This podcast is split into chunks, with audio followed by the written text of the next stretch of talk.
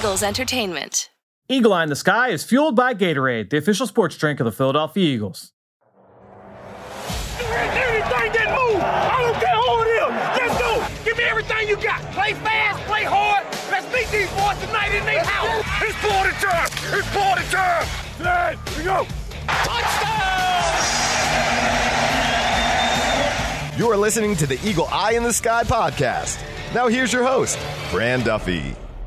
That's right, another week, and we're getting you ready for Eagles Chiefs as the Eagle Eye in the Sky podcast fueled by Gatorade continues. I'm Fran Duffy, and as always, I think we've got a great show for you here on episode number three fifty-nine. At the top of today's show, we've got Chalk Talk, where I chat with my friend Ben Fennell, where we talk a little bit about our final thoughts from the film and the Eagles' loss to the Cowboys before going deeper into Sunday's big game against the Kansas City Chiefs. After Chalk Talk, we'll transition to Scouting Report, where we focus in on one of five new starting offensive linemen for the Kansas City Chiefs. That will be right tackle Lucas Niang. What will he bring to the field in this matchup? And we'll break him down uh, in that segment. Then, to close out the show in Faux Focus, I chat with a guy who knows this Chiefs team very well, and that's Nick Jacobs from the Fourth and One podcast. I wanted to catch up with Nick just to get his viewpoint of this matchup, and he provides outstanding analysis of that team. Excited for you all to get his thoughts on this game on Sunday. Before we get there, just a couple of quick, quick reminders. Number one, make sure you go on to Apple Podcasts, throw us a rating, throw us a review. If you've got a question about this Eagles team or about the N F L, anything in general, jump on, leave us a question. We will answer it, and it's also the best way to throw us your support. Thanks so much to everybody that has done that lately. And then also, make sure you go check out Ben and myself over on the Journey to the Draft podcast. We're breaking all the top prospects down uh, each and every week. So whoever you want to focus on for next spring's N F L draft, and right now for the college football season, what are we going into week five in college football? That is the show to go and get all of your hits there in college football. We're talking about all the top players each and every week with a bunch of guests. Uh, really love putting that show together twice weekly over on the Journey to the Draft podcast. You can find that wherever podcasts can be found. That said, let's get this show rolling. Excited to talk Eagles Chiefs. We're going to start it off with Chalk Talk. Let's get down to business. It's time for Chalk Talk. All right, well, let's keep things rolling here with Chalk Talk as I welcome in my buddy Ben Fennell to talk about uh, this Eagles matchup against the Kansas City Chiefs in week four. Ben, what's shaking? Hey, what's going on? Yeah, it's uh, exciting to be uh, looking at another Andy Reid return to Philadelphia, two teams on the uh, two-game losing streak, and we'll see yeah. uh, who can end up one and three, and that two and two record isn't nearly as bad. This is a huge kind of uh, turning point in the season, in my opinion, for these teams. Definitely rolls off the tongue a little bit different. Two sure. and two has a much better vibe around the building than one and three. We've right. been in each scenario, and I'm telling you, one and three, you think it's doom and gloom. Two and two, you're on the up and up. You're five hundred. You know, you, you, it's optimistic. Um, we've been through both experiences, and I'd much rather the two and two. So uh, let's get a W this Sunday. No question. All right. Well, let's uh, let's first, before we kind of get into th- this Chiefs uh, team and the outlook there, let's talk about what we put together this week for Eagles game plan and really just kind of looking at this Eagles offense. And again, when we put the show together, it's a little bit of both, right? Where we are looking both backwards at the most recent game and then frontwards looking at this matchup. And it was interesting just kind of talking through what do we focus on with this Eagles offense. We t- we talked about the Chiefs defense and the, the ball hawking mentality of Tyrann Mathieu. And it's like, all right, well, what do we talk about coming off of that? And obviously the pass game, just inconsistent, could not get into a rhythm against the Dallas Cowboys. A number of three and outs. We saw a couple of th- those interceptions from Jalen Hurts, some breakdowns uh, across the board, the penalties. He couldn't really get into a rhythm for, from a pass game standpoint. So we said, all right, let's take a look at some one of these run plays. And I thought you made a great point, just kind of looking at uh, the the way that the Eagles were able to move the ball on the ground. Uh, I think it's an interesting way to kind of look at this game here against the Kansas City Chiefs as a way to kind of negate what they do offensively as well. Yeah, well, the Chiefs, uh, you know, right now on defense are having some issues in the front seven stopping the run, and having some issues uh, with coverage, particularly up their pressure scheme. So I don't know what Nick Sirianni, you know, would think. Uh, as far as philosophically going into the game on which area you want to attack. I would always hope to see more balance in an offensive system. I'm a balanced guy. I'm a run first type of offensive approach. So anytime I see that, that lack of commitment to the run game, I want to see more of it. So um, obviously they didn't commit to it as much as Sirianni would have liked for a variety of reasons, the game planning, R P Os, things like that. Um, so next week's always an opportunity to get it corrected.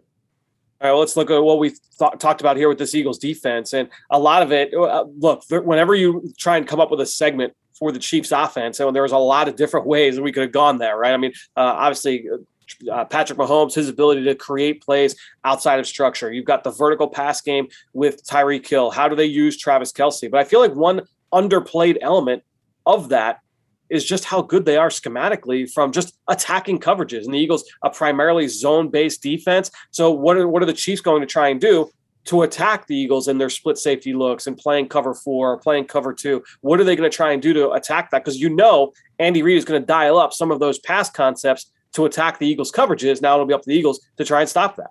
Yeah, you know, he does a great job of isolating matchups within those zones and getting the balls to his playmakers and letting them take advantage of the space in zones and the yards after catch elements. He loves uh, incorporating routes with two and three routes through zones uh, where you overload zones and really put zone defenders in a conflict.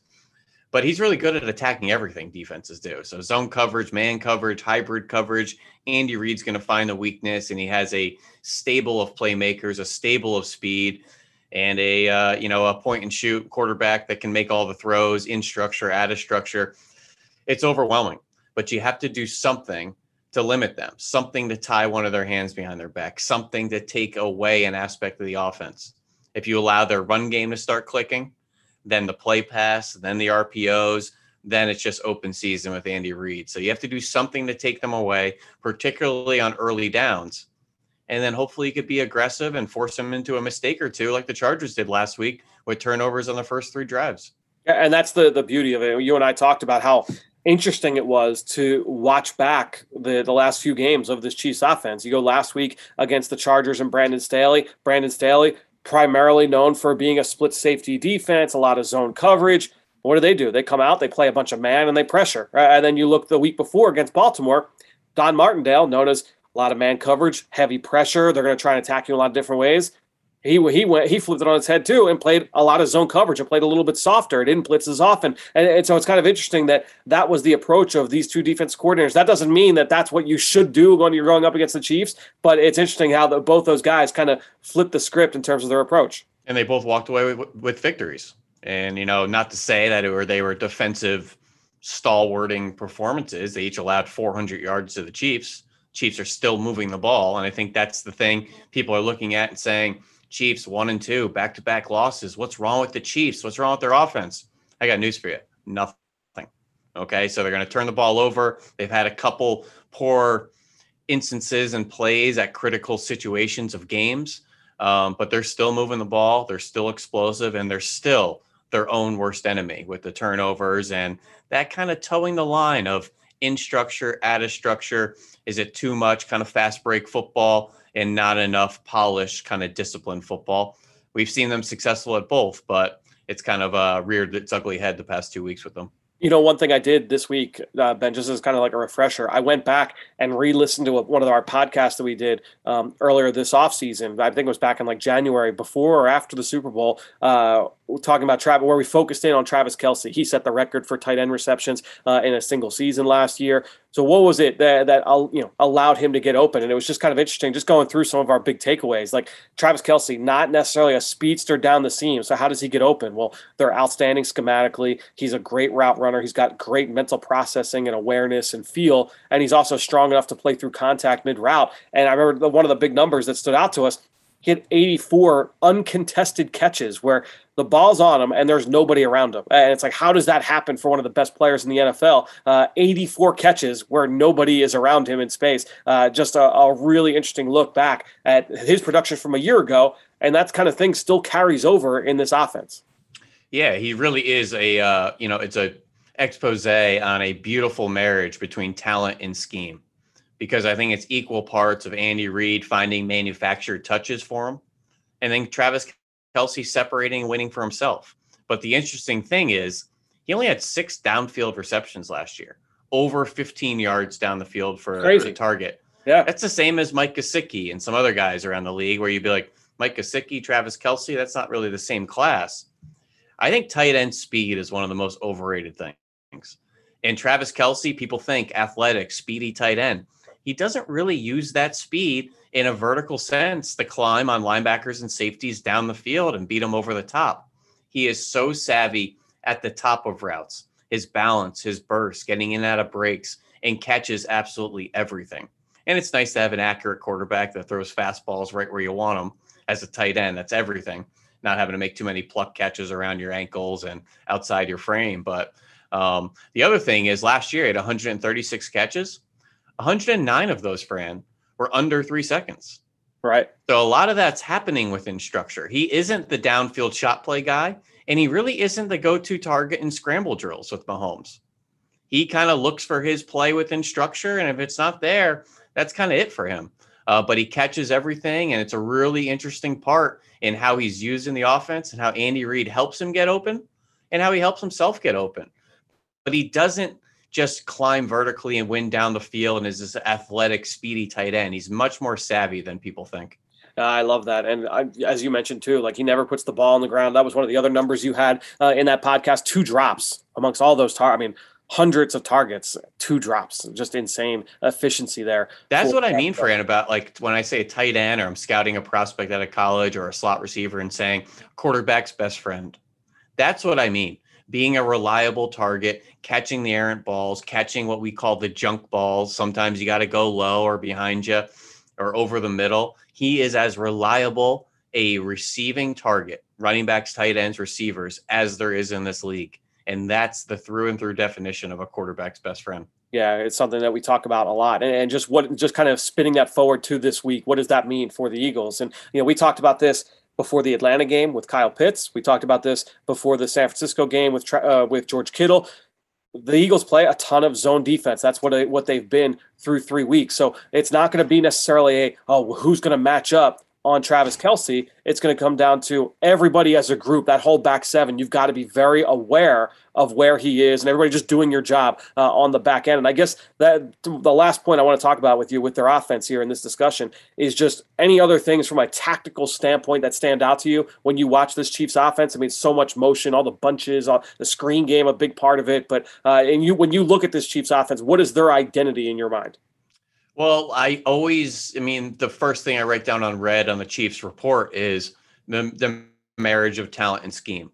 So while you have Tyreek Hill and Travis Kelce and Patrick Mahomes and a lot of A-level talent, they're the highest usage of R P Os, bunches, motions, things like that, that are schematic elements to help move the ball down the field. So the talent is the players. Those are all scheme aspects. And it's the marriage of the two. Don't just ask your A-level talent to go win. Help them win. And that's the, what I mean by marriage of talent and scheme. And that's the most dangerous thing in the N F L, is to have Aaron Rodgers, Devontae Adams, Aaron Jones, and a Matt LaFleur designing that offense and helping it tick. And I think that's what you get with the Chiefs. And everyone wants to model the Mahomes, Andy Reid, and all the weapons kind of formula. I think the other thing is the O-line's new this year. They're younger. They're getting better. Now he can go back to the screen game. And Fran, is there a better designer, and not just designer, play caller of screens? Andy Reid knows not just how to design them, when to call them, and seems to always hit them at the right moment, whether that was in Philly fifteen years ago or, you know, with the Chiefs over the last five years. And the screen game, Fran, it's people other than Travis Kelce and Tyreek Hill. And that makes me sit up in my chair because that is dangerous. Just when you want to key and attack the two main targets, all of a sudden there's a flash fake or a screen fake to Tyreek Hill, and you're hitting Clyde Edwards-Helaire for a touchdown on a screen like they did, what, last week against the Chargers. Yep. Or, you know, a fake pass to Travis Kelce and a twenty-yard screen to Blake Bell like they did in week two against the Ravens. The fact that you could set up the other players on the offense, my hands are in the air, paper's in the air. I don't know what to do, because then you have Mecole Hardman and Uh, next thing you know, Demarcus Robinson catches three touchdown passes one week, or Sammy Watkins, or whatever other role players they have back there. Just a really fun offense to watch. You know, it's just, I find it so interesting because we, we have these conversations all the time, kind of big picture, talking about the game, talking about both sides of the ball, offense, defense. And uh, last fall, as Brandon Staley's defense was getting really established with the Rams and everyone kind of realized like, oh, wow, like they're doing some special stuff over there. Uh, Jordan Rodrigue, who covers the Rams for The Athletic, jumped on uh, with Robert Mays over at The Athletic Football Show. And the analogy that she made was, look, this defense in L A, you have two big planets, like where you've got Aaron Donald and you've got Jalen Ramsey, and you have the two orbits around those two planets. And like everything else kind of works around them. And I almost look at this Chiefs offense the same way, where it's like, all right, like you've got a movement piece in Tyreek Hill who can be a vertical and horizontal stretch player. And then you've got the guy that cuts through that with Travis Kelce and everything that kind of works around with him, both run game and pass game. And obviously Mahomes as the trigger man around that, uh, it just makes it so difficult. That's where now you've got like your little, uh, your small uh, moons on the on the outer rim, where now you've got Mecole Hardman, who I think he's got thirteen catches so far through uh, through three games.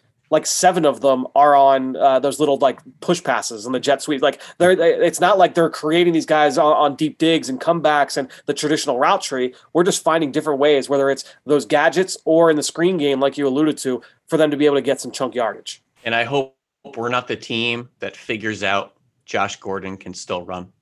Let right. let that happen in week five and week six. All right. I don't know how involved he'll be, but he just signed with the Chiefs now that he's reinstated. And a reminder, guys, he's only thirty years old.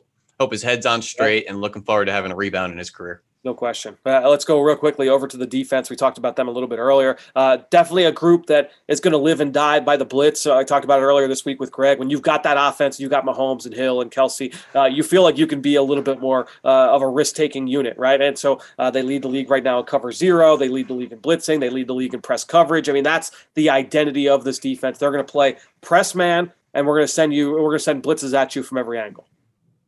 Yeah, absolutely. And that wasn't always the profile of Steve Spagnuolo or the Chiefs defense. So interesting that they've been a little heavier pressure, and that even bled through into the preseason.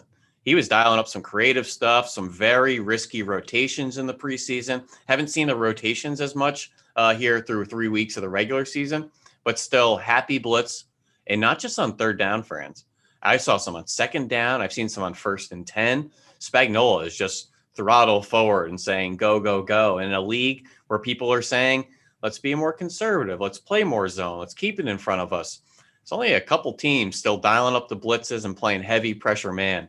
Chiefs, Patriots, Dolphins, they're pretty much riding and dying with uh, pressure man. And some weeks the Dolphins can get beat thirty-eight nothing to the Bills. Some weeks they could go toe-to-toe with the Raiders and almost knock them off in overtime. It's such a high-variant defensive philosophy for today's offensive approaches. It's risky, in my opinion.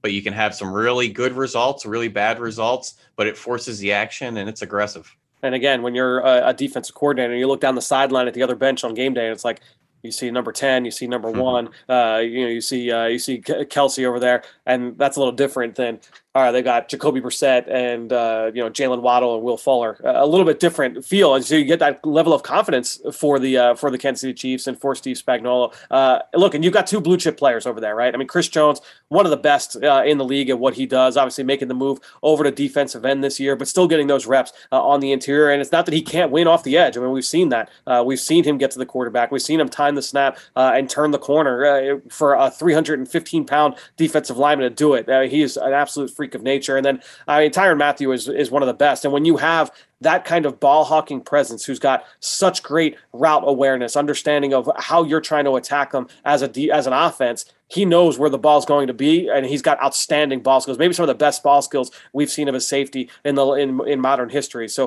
uh, I think when you have those two blue chip players, again going back to the Aaron Donald and, and Jalen Ramsey comparison, that can help you in terms of understanding what you're going to do and be allow you to be a little bit more risky defensively.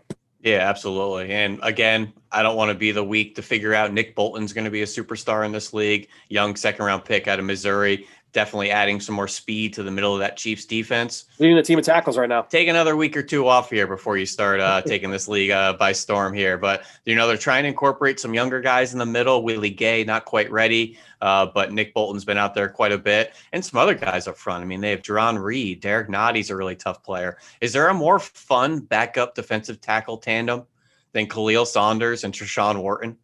Those are just dancing panda types. I know Khalil Saunders, the three hundred pound back flipping type from Western Illinois, really fun players out there. They're each a little squatty, but they are round and they are heavy and they are active. A lot of fun. You see ninety-nine, ninety-eight out there for the Chiefs. Keep an eye on them. Let's pound this back to you. Uh, I want to give you uh, one matchup that stands out to you in this game. Is there one one-on-one battle uh, that you're going to be keeping your eyes on? Well, I think you teed it up there, and it's Chris Jones for a variety of reasons. because I don't think you can get, if he's playing defensive end, I don't think you can get away with blocking him with a tight end. He is, you know, and that's the cat and mouse of a lot of run games. Yep. Is can you sub out a tight end block for a defensive end and allocate resources elsewhere? I don't think I'm taking those chances, but I want to attack him in the run game. He's a taller defensive end. He always has pad level issues. Not to mention, he has to play in space a little bit more off the edge. Lamar Jackson had a couple zone reads where he didn't look as sharp footed. I got news for you. He's six six, almost three hundred pounds. He's not good in space. It just is what it is. So I want to attack him. Him, but I'm also a little worried about him against some offensive linemen. Andre Dillard, really athletic, struggles with some power, heavy defensive ends. That's Chris Jones's game. So I think there's a lot of interesting conversations swirling around Chris Jones. What do you do with him? And then just when you account for him at defensive end, he still slides in at three tech every now and then too. So he's a guy you got to keep your eye on and make sure he doesn't ruin the game. I think it was two years ago, maybe their Super Bowl campaign. I said he was the most disruptive player in the N F L, and Aaron Donald was healthy for sixteen games that, right. that year. And yeah. I, I mean that. He is so annoying because even when he doesn't get home, he is massive, Fran. He is literally, so it's like, yeah. it's like that Giants defensive line where they had Chris Canty and O C and, you know, Tuck and Strahan, and you had to throw through the trees. And they were talking about with Brady in the Super Bowl. That's Kiwanuka. Yeah. That's him. He gets his hands up, and literally the word I write down is annoying. He is annoying to play against because mm. just, when you stone him at the line of scrimmage and he's not getting up the field, all of a sudden he's wacky waving, inflatable arm flailing tube man with that six six frame and the long limbs, and he's another defensive back out there. So he is a very disruptive player. He's a little hot and cold, as we all know in the scouting circles. He could turn it on, turn it off. But when he is hot, he can be as good as anybody. Uh, another one, uh, staying on that side of the ball, I think another interesting matchup. You look, we've seen the Eagles, the, the pass game, the tight ends have been very involved. We saw Zach Ertz last week and Dallas Goedert last week uh, on some big plays, some of them busted coverages. But when you look at this Chiefs defense, uh, number one, we've seen some busts from them defensively, right? But the other one, who are their matchup guys? When they go into their base defense with a few linebackers on the field, I think Nick Neiman uh, has been their tight end matchup guy. And when they go into sub, look out for Daniel Sorensen, the extra safety that will come down, and he has been a tight end matchup guy. I, I would that would be an area where I'd say, okay, can the Eagles create some big plays, create some chunks when with those two tight ends, with Dallas Goedert and with Zach Ertz uh, in this matchup? I think that's a big one I'll be watching for sure.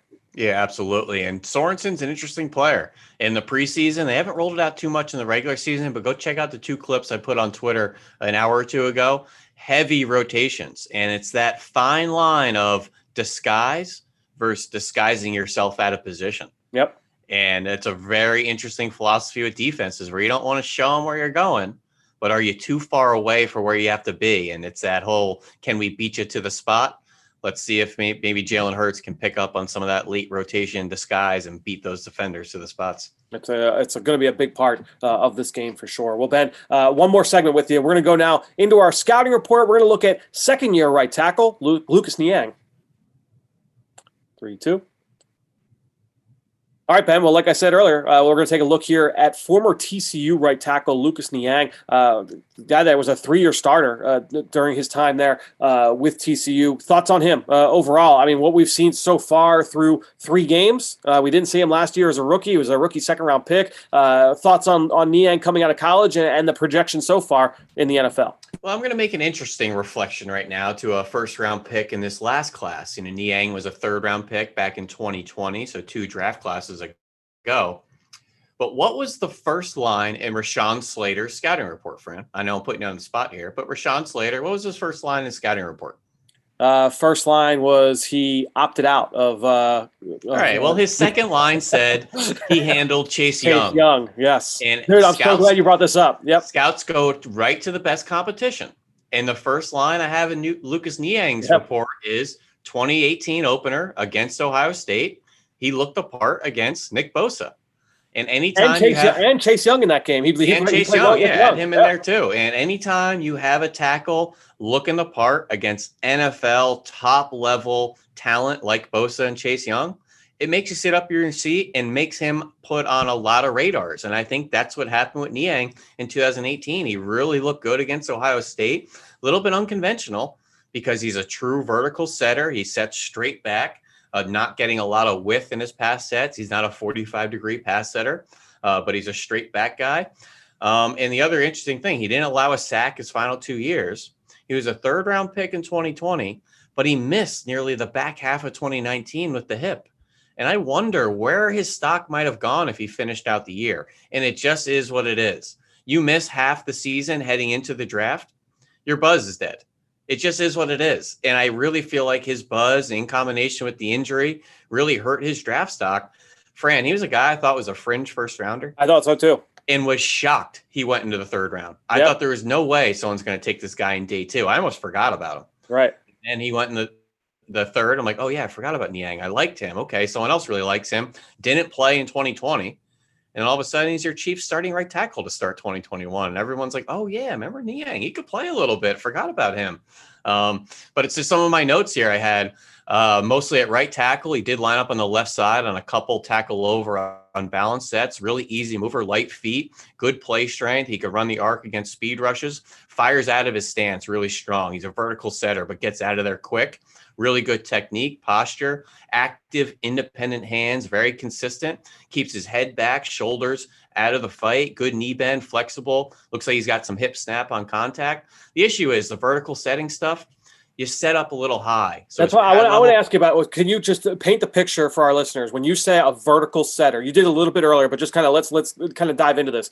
What does that look like when you see a vertical setter on film? So if you could kind of just get in the motion of being an offensive tackle, let's say they were at right tackle where Lucas Niang plays for the Kansas City Chiefs, and you have a defensive end kind of staggered out to your right. The, na- the name of the game for most tackles is setting at a forty-five degree angle, splitting the dif- distance of the defensive end with width and depth. So that's what forty-five degrees does. Gives you a little bit of width, a little bit of depth, get to your spot in a pass set, and then battle the rusher, whether it's a speed rush, power rush, inside move, then you then you play ball. The vertical sets, you're not getting any width. It's just a depth. Now it changes some of the angles for pass rushers, some of your angles of where your spot is, some of the angles as far as when you're going to then read the defensive end and battle him, but there is no width in his pass sets. So fans listening at home, get into a makeshift stance and say, take a set out to a forty-five and then take a set straight back. The straight back is what you call vertical sets. Very common in college football, particularly from some of the spread teams like Texas Tech's of the world and, you know, some of those true and true air raid principle offenses uh, around college football. But yeah, you where, just don't. Where he came from. He came yeah, and, you, and Fran, you see it in college football a lot. And typically that's a conversion and something you have to change once you get to the next level. Lucas Niang is still a true vertical setter, even with the Kansas City Chiefs. So it's really interesting. Their offensive line coach, I believe it's Andy Heck out there uh, with the Chiefs, yep. is not making him somebody he's not. And I love that because there's so many coaches that say it's my way or the highway. This is the technique. This is how it's got to be. Well, there's a, a lot of different shapes and sizes you get from college football. They have Orlando Brown on the left side. I got news for you. He plays different than Lucas Niang on the right side. Let them do what works for them. And if he likes being a vertical setter and Orlando Brown is a forty-five setter, go do what works for you guys. And I like seeing that, that you're not just making them somebody they're not.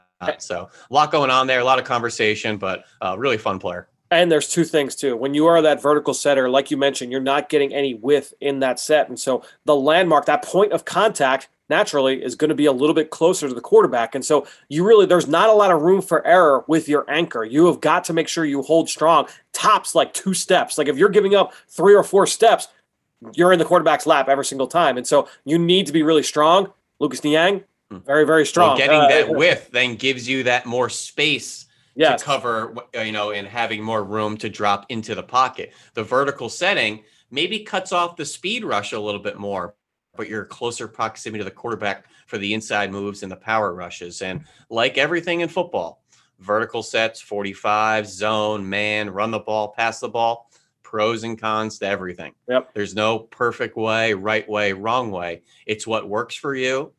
And did you do it at the right instance when you needed to? And, you know, it's it's always reflecting that back to it's chess, Fran, yep, you know, exactly. You know, just because you move the pawn over the king to start or the, you know, the pawn over the queen to start doesn't make you dumb or smart. There's pros and cons to each. And you always got to turn it back to it's chess. There's different ways to do it. Yeah, and clearly also when you when you have that vertical set, since you're moving the point of contact further back into the pocket, now you've got more time to view the pass rusher. The pass rusher, he's he's got to throw a different a few different steps for, at you now uh, before he's able to throw that pass rusher. You're, you're much less likely as well to turn your hips to the sideline, right? Which is a big flaw in pass protections. You turn your hips to the sideline, it's very hard to then counter and work with an inside move. Vertical setting, you're essentially staying square with your hips and shoulders to the line of scrimmage throughout the entire down until you have to turn and run with a speed rush. So the forty-five set, as I'm kind of moving around, you guys can't see me, you're already starting to turn a little bit towards the sideline. It helps you in some instances, hurts you in some instances, but it's always fun talking about what the pros and cons are with each technique. Yep, a big, strong offensive tackle. Not he- he's heavy-footed, but he's not a uh, he- he's not a plotter. Like uh, this is a guy that I think has a lot of uh, a lot of potential, but still very young and inexperienced. Obviously, uh, having not played as a rookie, so interesting matchup there for whoever it is that's lined up across from him. We know that we have uh, you know we've seen Derek Barnett, Josh Sweat, certainly Ryan Kerrigan. You're going to get some Milton Williams over there. A lot of different bodies for the Eagles defensive line being thrown at Lucas Niang. Uh, we'll see how he responds. But uh, an interesting player nonetheless with a, a lot of true starting potential here moving forward. And another sneaky matchup while we're just talking Chiefs O-line.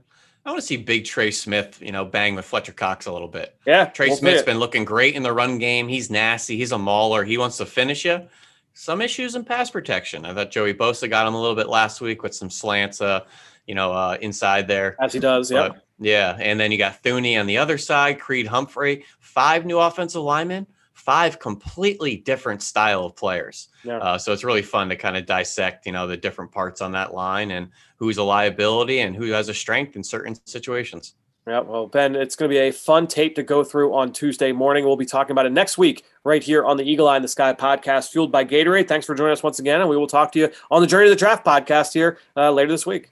Well, great stuff there from Ben, as always, who you can follow on Twitter, just like I do, at Ben Fennell underscore N F L. And while you're at it, I'm at Eagles X Os. That's where I post all the podcasts I'm a part of and all of our X's and O's content that we produce here with Eagles Entertainment. You know how much I appreciate everybody that promotes this podcast on social media. That is one way to support the show, but the best way is to go into Apple Podcasts or Stitcher, leave us a rating, leave us a comment. I told you earlier that that's the best way to throw us your support as we go through the N F L season. Appreciate everybody that has left, left recent comments. And again, if you've got a question, we will answer it right here on the show. That said, let's wrap this episode up with some faux focus. I caught up with Nick Jacobs to talk about the Chiefs from their vantage point here going into this game. Let's get to that segment right now. What's this matchup look like from the other side? It's time to find out in Faux Focus.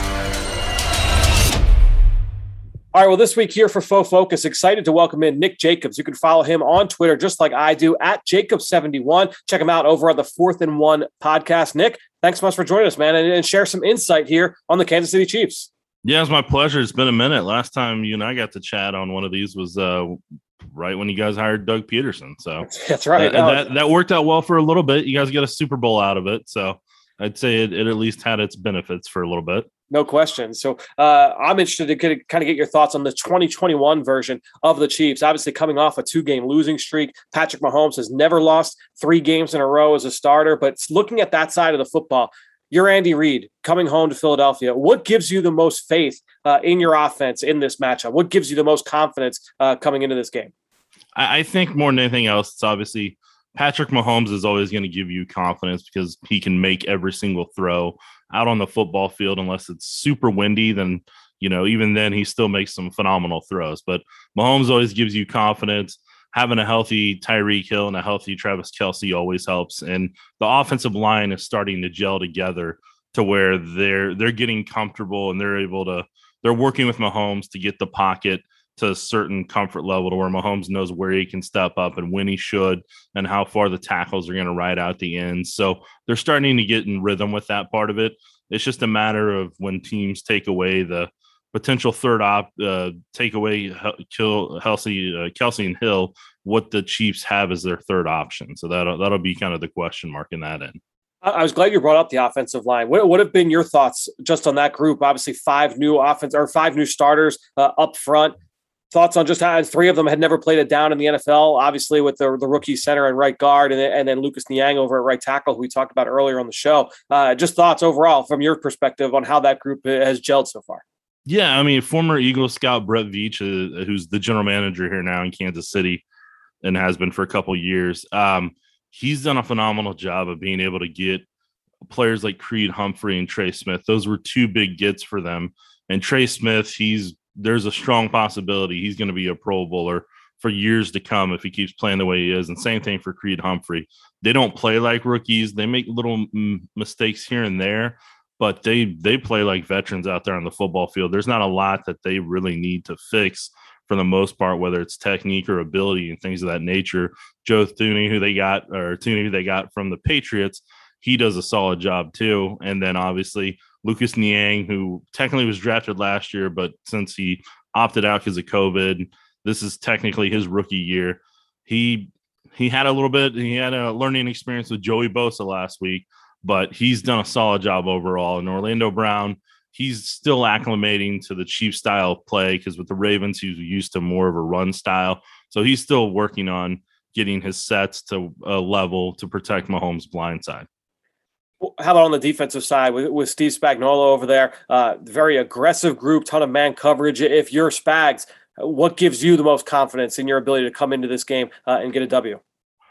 I uh, for I mean, I, I hope he's confident on it, and I hope he's uh, one hundred percent like they're going to do this and that to get the win. But I think if you ask Chiefs fans and a lot of media members in town, there's not uh, other than having Tyrann Mathieu on the field, and when they put Chris Jones at defensive tackle, there's a lot of work in progress there across the board on that defense right now in terms of being able to stop the run. They did a better job against the Chargers because they were playing a more traditional run style, and they're fine against traditional run styles. It's when they face the Lamar Jackson read option, with as fast as Lamar Jackson is, that was really, really tough for that football team.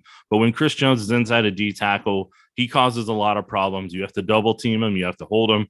He's one of the more disruptive interior guys Uh, outside of Aaron Donald in, in terms of the one two punch in the league right now, but they've had him at defensive end a lot, and that's taken away some of what made him such a dominant uh, rushing force. So we'll see where the Chiefs line him up. And then, like I said, when they have Mathieu out there, coverage is a, is significantly better, and there aren't as many lapses, although against the Chargers, they had a handful of lapses because the Chargers went in a hurry up tempo that really caused the Chiefs defense problems, and we were trying to make adjustments to some of the formations. So, I mean, the, the Chiefs, they, when they're at their best, they're an aggressive attacking style, but to be that right now, their pass rush is struggling. So they have to bring various blitzes to be able to affect the quarterback.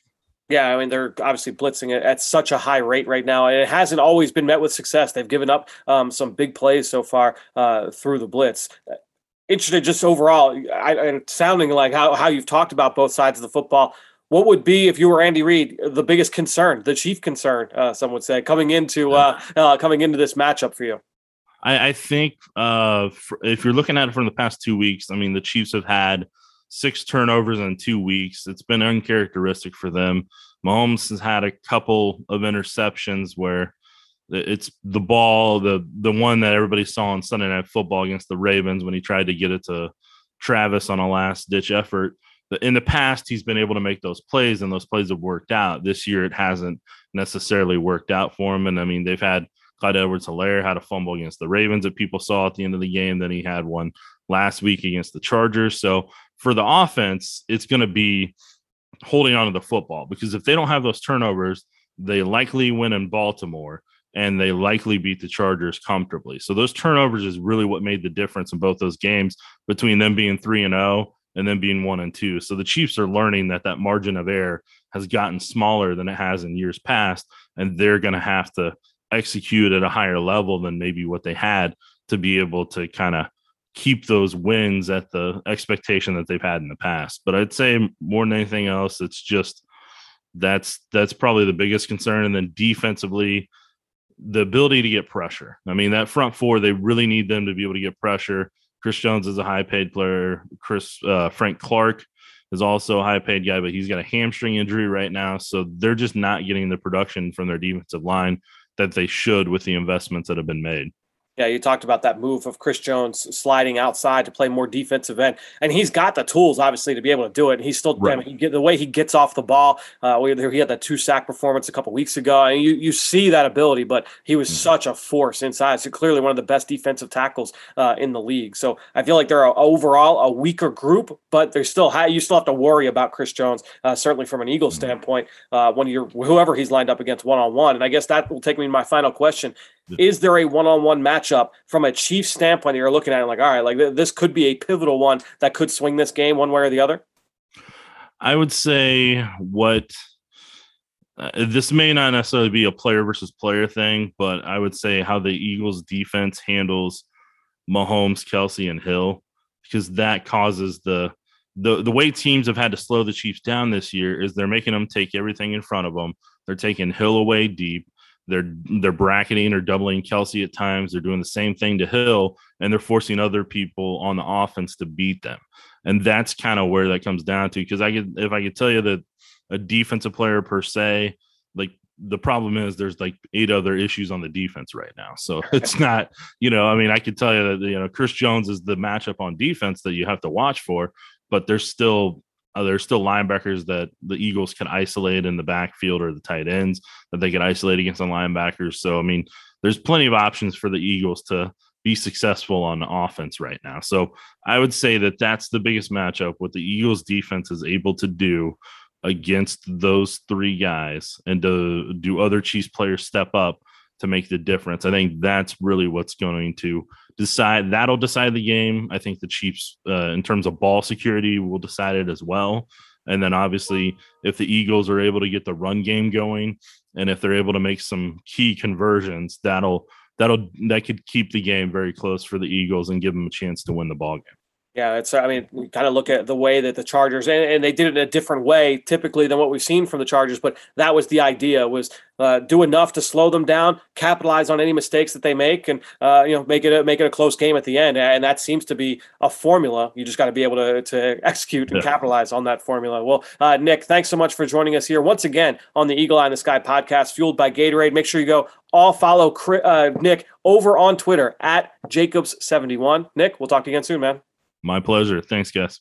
Well, great stuff there from Nick. Hope you guys enjoyed that conversation. I mentioned Eagles game plan earlier with Ben. Well, uh, these are some clips here coming up. I've got some clips off the cutting room floor that didn't make it into the final show. Again, that's a short thirty-minute show that airs on N B C ten for, on Sunday mornings at ten a.m. So the leftovers, I make sure I squeeze them right here into the podcast. So for some analysis from Greg Cosell, Mike Quick, Ike Reese, and, of course, John Clark, here's what, what I couldn't squeeze into the show, but I kept it all for you right here on the podcast. And Monday night in Dallas, obviously there were some coverage issues, especially a linebacker. And you're bringing in Travis Kelce, or as they revealed, it's actually Kelce, for the Kelce brothers. But how difficult of a matchup is this, and how important is the coverage going to be with the linebackers? Well, it's certainly a difficult matchup, and this Eagles defense have seen some of the better tight ends through the first few weeks. You got to see a young guy in Kyle Pitts. I love the job they did on him in that first game in Atlanta.